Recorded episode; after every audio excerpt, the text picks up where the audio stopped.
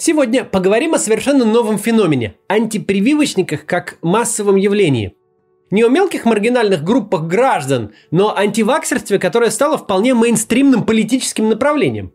Как в России сложилась такая ситуация, что любая политическая сила, которая всерьез встанет под флаг противников вакцинации, может с нуля рассчитывать на треть парламента при свободных выборах?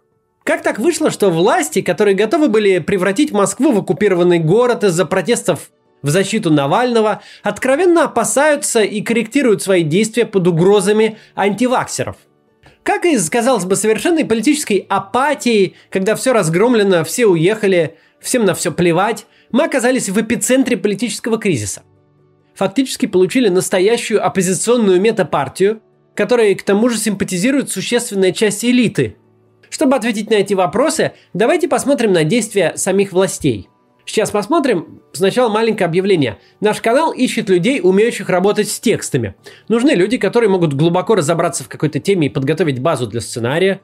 Хорошо, если вы пишете интересно, но ничего, если нет, э, ну, если факты правильные. Также мы ищем редакторов, которые умеют превращать скучный, но правильный текст в интересный. Работа увлекательная, у кого хорошо получается, мы много платим. В ссылке э, в описании будет Google форма, заполните там тестовое задание и сможете нам помогать.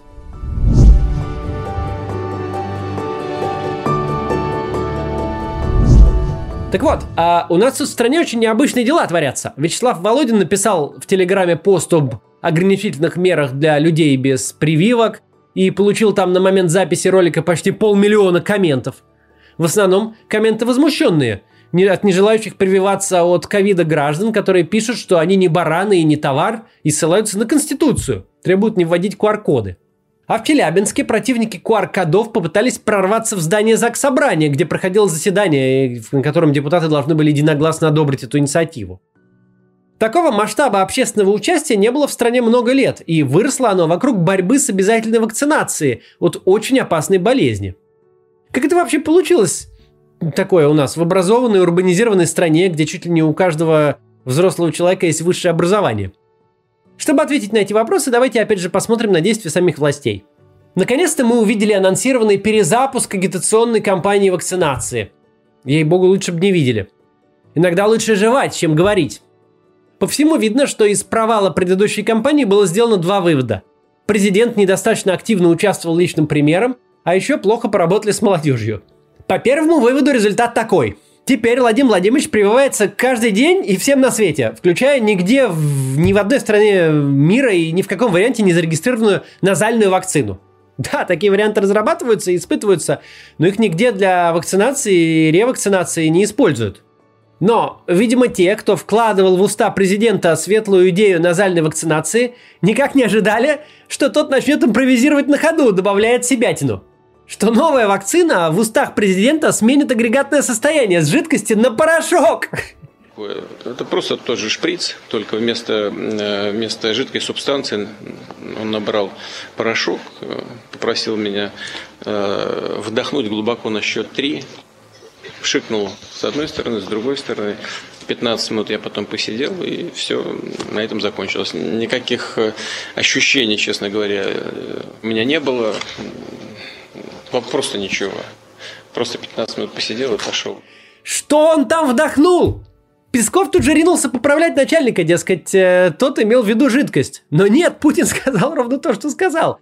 Это, говорит, тот же шприц, только вместо жидкости он, на, типа, врач набрал порошок. Отдельно уточнил. Попробуйте, кстати, набрать порошок в шприц. Этот эксперимент можно дом провести. Пачка муки найдется у каждого, а шприц в аптеке можно купить. Так вот, это невозможно. Шприцы созданы для жидких субстанций. Порошковые препараты не просто так разбавляют физраствором, прежде чем в шприц набрать. Потому что иначе не сработает. Владимир Путин не мог оговориться и перепутать. Да, он не врач, и я не врач. Но порошок от жидкости сильно отличается. Ну, вы знаете, там одно сыпучее, другое мокрое. Носителю русского языка старше трех лет не нужно объяснять разницу.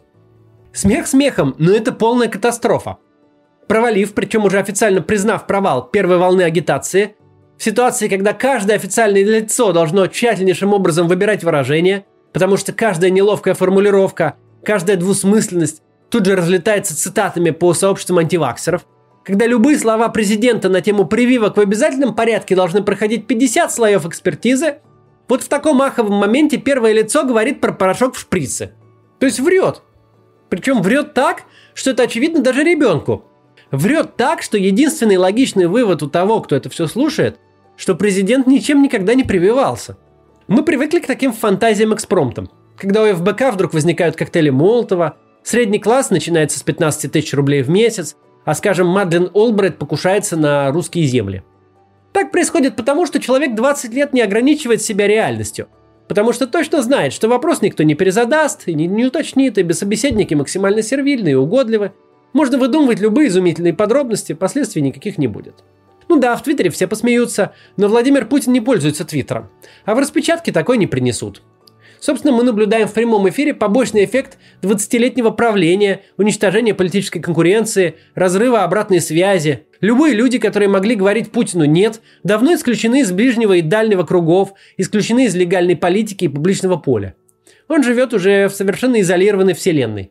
Но, в отличие от предыдущих 20 лет, сегодня чушь, которую несет президент, будет иметь реальные последствия. Последствия, измеримые людскими жизнями. Чума на вас и вашу вакцину. Вы врете через слово и в своем вранье уже запутались. Такова глубоко ошибочная в данном конкретном случае, но совершенно объяснимая реакция на каждую попытку властей вновь завести разговор о прививках. Когда тебе врут в лицо, причем уже путаются в собственном вранье, нормальная реакция не верить ни единому слову. Так делают люди, ничего не поделаешь. Когда казалось, что хуже уже быть не может, мы увидели вторую половину новой агитации – работу с молодежью – Ровно так же, когда этого скупали ботов в Твиттере на сушку явки к парламентским выборам, ныне утилизируют бюджет на раскрутку письма врачей противникам вакцинации. Даже чисто стилистически это выглядит адской помесью французского с нижегородским.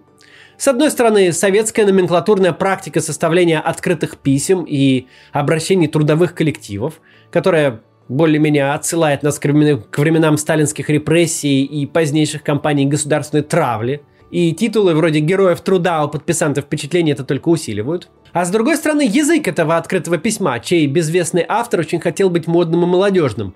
И эм, пытался подделаться под фейсбучный комментарий с оборотами типа «Мы немного заняты, вы, наверное, знаете чем». Мало кто в собственном детстве или юности избежал э, того чувства чудовищной неловкости, когда взрослые, родители или учителя, вдруг пытаются изъясняться молодежным языком. Но тогда это было безвредно.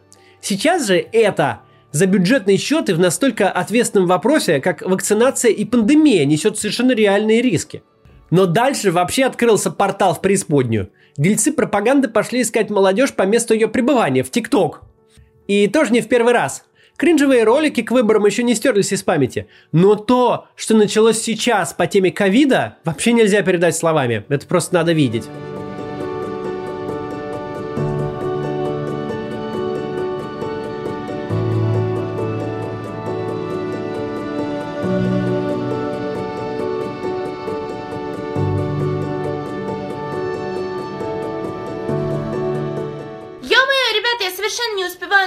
Накраситься, а мне уже вот-вот надо бежать. Ну а выглядеть-то красиво хочется? Точно! Я разрисую маску! Я думаю, что розовые сердечки отлично сюда подойдут. А контурок-то я наметила. Добавим еще немножечко деталей. Коба! Стой, Розочка, а ты знала, что главврачи крупных ковидных организаций предложили посетить противникам вакцинации ковидные центры, где лежат больные? Че, правда? Может быть, после этого люди изменят свое мнение и доверятся врачам.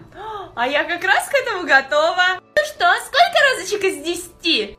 Оу, oh, no! Кринге! Тут может возникнуть вопрос, почему? Почему такое получилось у режима, который весь стоит на чистой пропаганде? Сейчас об этом поговорим, сначала быстро прервемся на небольшую рекламу. Черную пятницу мы стремимся сделать выгодные покупки. Но зачастую потом об этом жалеем. Было у вас такое? Чтобы точно не пожалеть, пользуйтесь сезоном скидок, чтобы вкладываться в образование и саморазвитие. Как вам такой выбор? Пятая пара кроссовок или приносить людям пользу? Велотренажер или заниматься любимым делом? Диагональ побольше или работать с любой точки мира? Черная пятница в онлайн-школе дизайна Contented дает возможность выбрать действительно важное – Дизайнер – это человек, который в буквальном смысле слова делает мир лучше.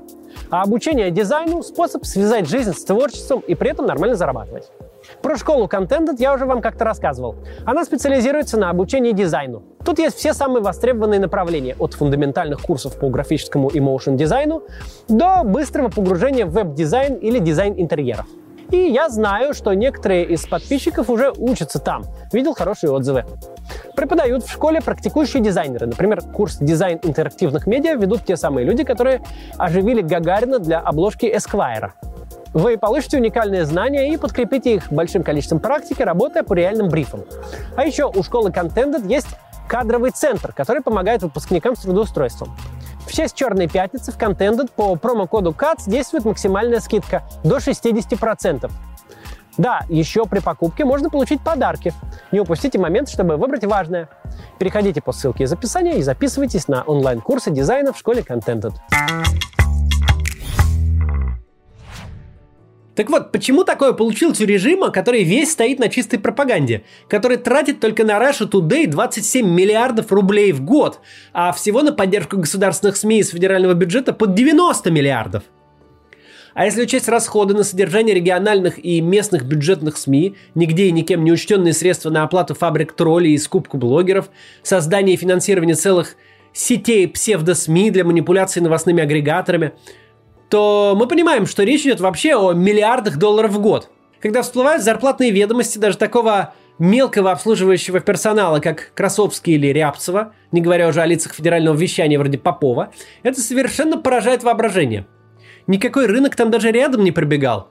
На одну месячную зарплату каждого такого деятеля можно всю медиазону две недели содержать. Если приходит нужда, выборы, плебисциты или там гадости о Навальном рассказать, то кажется, что в интернете отменили всех букмекеров, оптовых торговцев щебнем и шокирующие тайны звезд. Каждое баннерное место, каждый спонсорский твит, каждая реклама в ролике расскажет нам о выдающихся достижениях любимого вождя и подлых планах его врагов.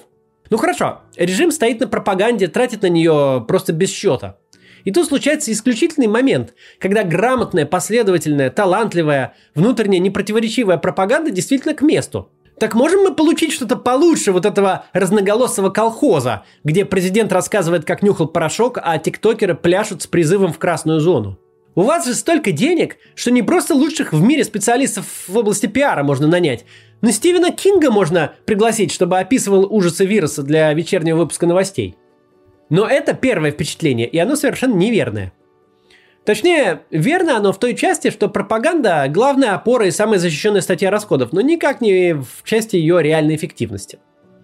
Беда любой закрытой системы, любой монополии в том, что оценить ее реальную эффективность практически невозможно – в случае с пропагандой этот принцип прекрасно описал Михаил Жванецкий. Если в моей квартире одно окно, то у него будет самый высокий рейтинг. Больше 15 лет назад государство окончательно взяло под контроль все эфирное телевидение и радиовещание. За последние 10 лет затухли последние очаги независимости среди значимых печатных и крупнейших сетевых СМИ. Даже топ новостей Яндекса давно транслирует линию партии. Бесполезно оценивать пропаганду с точки зрения ее охвата. Ее охват близок к 100%. Все, что государство имеет вам сказать, оно вам скажет, так или иначе. Любая чушь, показанная в прайм-тайм по первым трем федеральным каналам, будет иметь многомиллионную аудиторию. Поставьте в это время перед камерой сына уборщицы, он станет звездой политического вещания через неделю. Можно было бы оценивать пропаганду с точки зрения электоральных результатов. Ровно так, впрочем, и делают. Перед каждыми выборами мы своими глазами видим этот аттракцион разбрасывания бюджетных денег, когда каждый день гражданам внушают новый темник. Темники эти, пропагандистские конструкты, результаты больших совещаний, многостраничные талмуды медийного влияния, и они даже иногда утекают в независимые СМИ. Можно оценить полет мысли пропагандистов. Серьезным видом медийные начальники продают политическим идею влияния на массы, выбивая себе дополнительное финансирование. Потом избирком выдает искомый результат, и вроде как все довольны. Бюджеты получены, деньги освоены, цифры на выходе есть. Могучий аппарат пропаганды вновь доказал свою выдающуюся эффективность. Так это выйдет заказчики. На практике же мы знаем, как работают российские выборы на федеральном уровне. Недопуск независимых от власти кандидатов, стерилизация бюллетеней от любой угрозы, как результат крошечная реальная явка. Люди не любят участвовать в предрешенных процедурах, это как смотреть футбольный матч в записи. Организованный привод бюджетников, проработка соцработниками пенсионеров, ну и, конечно, прямые фальсификации. Большинство не пришло, зависимых провели, за непришедших нарисовали. Где же здесь вклад пропаганды? Где зритель впечатлился роликами об ужасах грядущей власти геев, а где солнце зашло и без заката вручную, с силами, собственно, избиркомов. Сейчас, в ситуации с нелепыми попытками повлиять на вакцинацию, мы явственно видим, как пропаганда работает в обе стороны. Причем в обе стороны она может внушить только то, что зритель хочет и готов услышать. Обществу пропаганда легко внушит что угодно, если это что угодно не касается личной жизни и не требует никаких действий. Пропаганда легко продаст малазийский Боинг или аннексию Крыма или угрозу НАТО. Никакая позиция ни по одному из этих вопросов не требует от слушателя встать с дивана. Его вера или неверие ни на что не влияют. Он легко готов согласиться с тем, что живет в лучшей стране с самыми грозными Искандерами. Власти же пропаганда продает свое влияние на общество. И работает здесь тот же принцип не веры, а согласия – Несменяемые 20 лет правители совершенно не против считать себя властителями умов, загадочными демиургами, способными манипулировать общественным мнением на свой вкус, задавать и произвольно менять темы, э, вкладывать что угодно в головы населению. Когда у тебя в руках одновременно и инструменты пропаганды, и инструменты электорального и силового принуждения, кажется, что все суперэффективно, иллюзия информационного доминирования работает – но работает лишь до тех пор, пока этому самому аппарату пропаганды не понадобится донести до людей реальную информацию. Действительно их в чем-то убедить. Вот тут начинаются проблемы. Если посмотреть на все это унылое убожество на ниве пропаганды вакцинации, то чем оно отличается от той же международной пилорамы, вечерних шоу Соловьева или прекрасной России Бу-Бу-Бу или иных продуктов государственного вещания? Да ничем. Такие же убогие, на коленке сделанные подделки – с э, разворованным бюджетом, что и всегда. Просто изменилась цель. Теперь от них нужен реальный результат, а они его давать не умеют и не способны. Не способны были и раньше, но теперь это имеет значение, и это видно. Но дело не только в пропаганде, дело еще и в политике. Давайте вспомним, что буквально пару месяцев назад у нас в стране проходило такое важное мероприятие, как выборы в Государственную Думу. Избиратели приходили на участки и голосовали за партии и за кандидатов лично. Теперь у нас есть 450 свежеизбранных депутатов, которые только-только завершили свои предвыборные кампании. Они еще не успели погрязнуть в бумажной работе и в рутинных вопросах э, повесток и регламентов. Их имена и фамилии еще что-то говорят избирателям. По идее, именно депутаты Госдумы сейчас должны быть главной силой, которая выступает на стороне здравого смысла и публично осуждает лженаучные теории и конспирологию. Но что сейчас беспокоит российских парламентариев? Лосиная охота коммуниста Рашкина – этот высосанный из пальца инцидент вызывает жаркие дебаты в стенах Госдумы. По нему высказываются абсолютно все медийные персонажи и лидеры фракций. А проходящая здесь и сейчас катастрофа общенационального масштаба никаких дебатов и обсуждений в парламенте не вызывает. Хотя общественная значимость у нее, уж мягко говоря, повыше, чем у правонарушения Рашкина. Молчат и коммунисты, и ЛДПРовцы, типа оппозиционные по официальной версии партии – Молчат представители фракции «Новые люди», вроде как допущенные в парламент, чтобы представлять интересы либеральной оппозиции, которая как раз в основном и выступает за вакцинацию и усиление мер безопасности. Невозможно себе представить ни в одной адекватной демократической стране парламент, который в похожей ситуации будет заниматься всем чем угодно, кроме главной проблемы. Ведь речь идет не про мифическую угрозу со стороны НАТО, которые пугают россиян пропаганда, Речь идет о настоящем бедствии, о болезни, от которой ежедневно, по официальным данным, умирает по 1200 человек в день. Почему же так происходит? Почему никто или почти никто из официальных публичных политиков России не выступает с критикой антиваксерских настроений? Почему Путин несет ересь примифическую назальную вакцину в виде не то порошка, не то жидкости, вместо того, чтобы открыто привиться и перепривиться обычной работающей вакциной, в прямом эфире показав пример остальным? Ответ прост – Таково сегодня влияние политики на нашу жизнь. Россия плетется на уровне африканских стран по охвату населения вакцинации и ежедневно хоронит по 1200 граждан из-за отсутствия нормального представительства и легитимных демократически избранных органов власти. Почему в Государственной Думе нет депутатов, которые выступили бы с адекватных позиций? Потому что Государственная Дума не избирается на свободных и конкурентных выборах – Партийные списки согласовывают в администрации президента, независимым кандидатам вставляют палки в колеса, а избирательные комиссии изменяют волеизъявления граждан с помощью подтасовок и махинаций. Это приводит к тому, что депутаты и партии просто не знают своих избирателей. Они абсолютно оторваны от реальности. Все, что они могут, в лучшем случае тихонько помалкивать в пользу более громкой части общества, то есть антиваксеров. А в худшем выступать с откровенно антиваксерских позиций, как один из лидеров Единой России Петр Толстой. Ну а с другой стороны, граждане прекрасно понимают цену избранным всего-то пару месяцев назад депутатам. Ни один депутат не обладает достаточным авторитетом, чтобы к его словам прислушивалась хоть сколь-нибудь значимая часть общества. И это проблема легитимности. Ведь легитимность это не параметр, у которого есть всего два значения, да или нет. Легитимность это шкала, на которой множество делений. Если показатель Лукашенко на этой шкале равен нулю, то у наших депутатов и губернаторов он еще не дошел до самых низких отметок, а болтается где-то в серой зоне. Граждане пока еще считают их законной властью, но уже не воспринимают в качестве авторитетов, чье мнение нужно учитывать в своей частной жизни. Это просто бессмысленные персонажи, рассуждающие на бессмысленные темы. Никаким образом орбиты российских политиков сейчас не пересекаются с орбитами обычных российских граждан. Даже один честно избранный депутат мог бы в корне изменить ситуацию. Если бы, например, с помощью электронного голосования в Москве не подделали бы результаты по одномандатным округам, то в Думе сейчас работала бы Анастасия Брюханова. Она выступала бы с парламентской трибуны, в прессе, везде где угодно, как избранный гражданами депутат, призывая к вакцинации, требуя от исполнительной власти усилить меры борьбы с ковидом. Всем было бы понятно, что Анастасия честно победила на выборах, что за ней стоят настоящие избиратели, которых она представляет – это дало бы ей легитимность, которой нет у остальных депутатов, и тем самым усилило бы ее голос, помогая убедить колеблющихся сделать прививку. Ну а если бы таких политиков было много, если бы в Госдуме была бы настоящая оппозиционная фракция, то успокоить ситуацию и вернуть ее в нормальное русло было бы еще проще. Такая фракция во главе, например, с Алексеем Навальным не стала бы наращивать свою популярность на антиваксерских позициях. Потому что, с одной стороны, она обладала бы связью со своими избирателями, а с другой имела бы достаточный авторитет, чтобы к ее словам прислушивались. Если сомневаетесь, посмотрите новости от марта-апреля 2020 года. В те дни, когда количество заболевших еще исчислялось сотнями, а не десятками тысяч, а умерших можно было и вовсе пересчитать по пальцам, Навальный уже выступал за общероссийский карантин. Без сомнения, если бы он сейчас был на свободе, а не в тюрьме по политическому делу, то поддерживал бы очевидное общественное благо, массовую вакцинацию, а не боролся бы против науки и здравого смысла. Что мы имеем в результате? Адекватные голоса в официальном пространстве не звучат.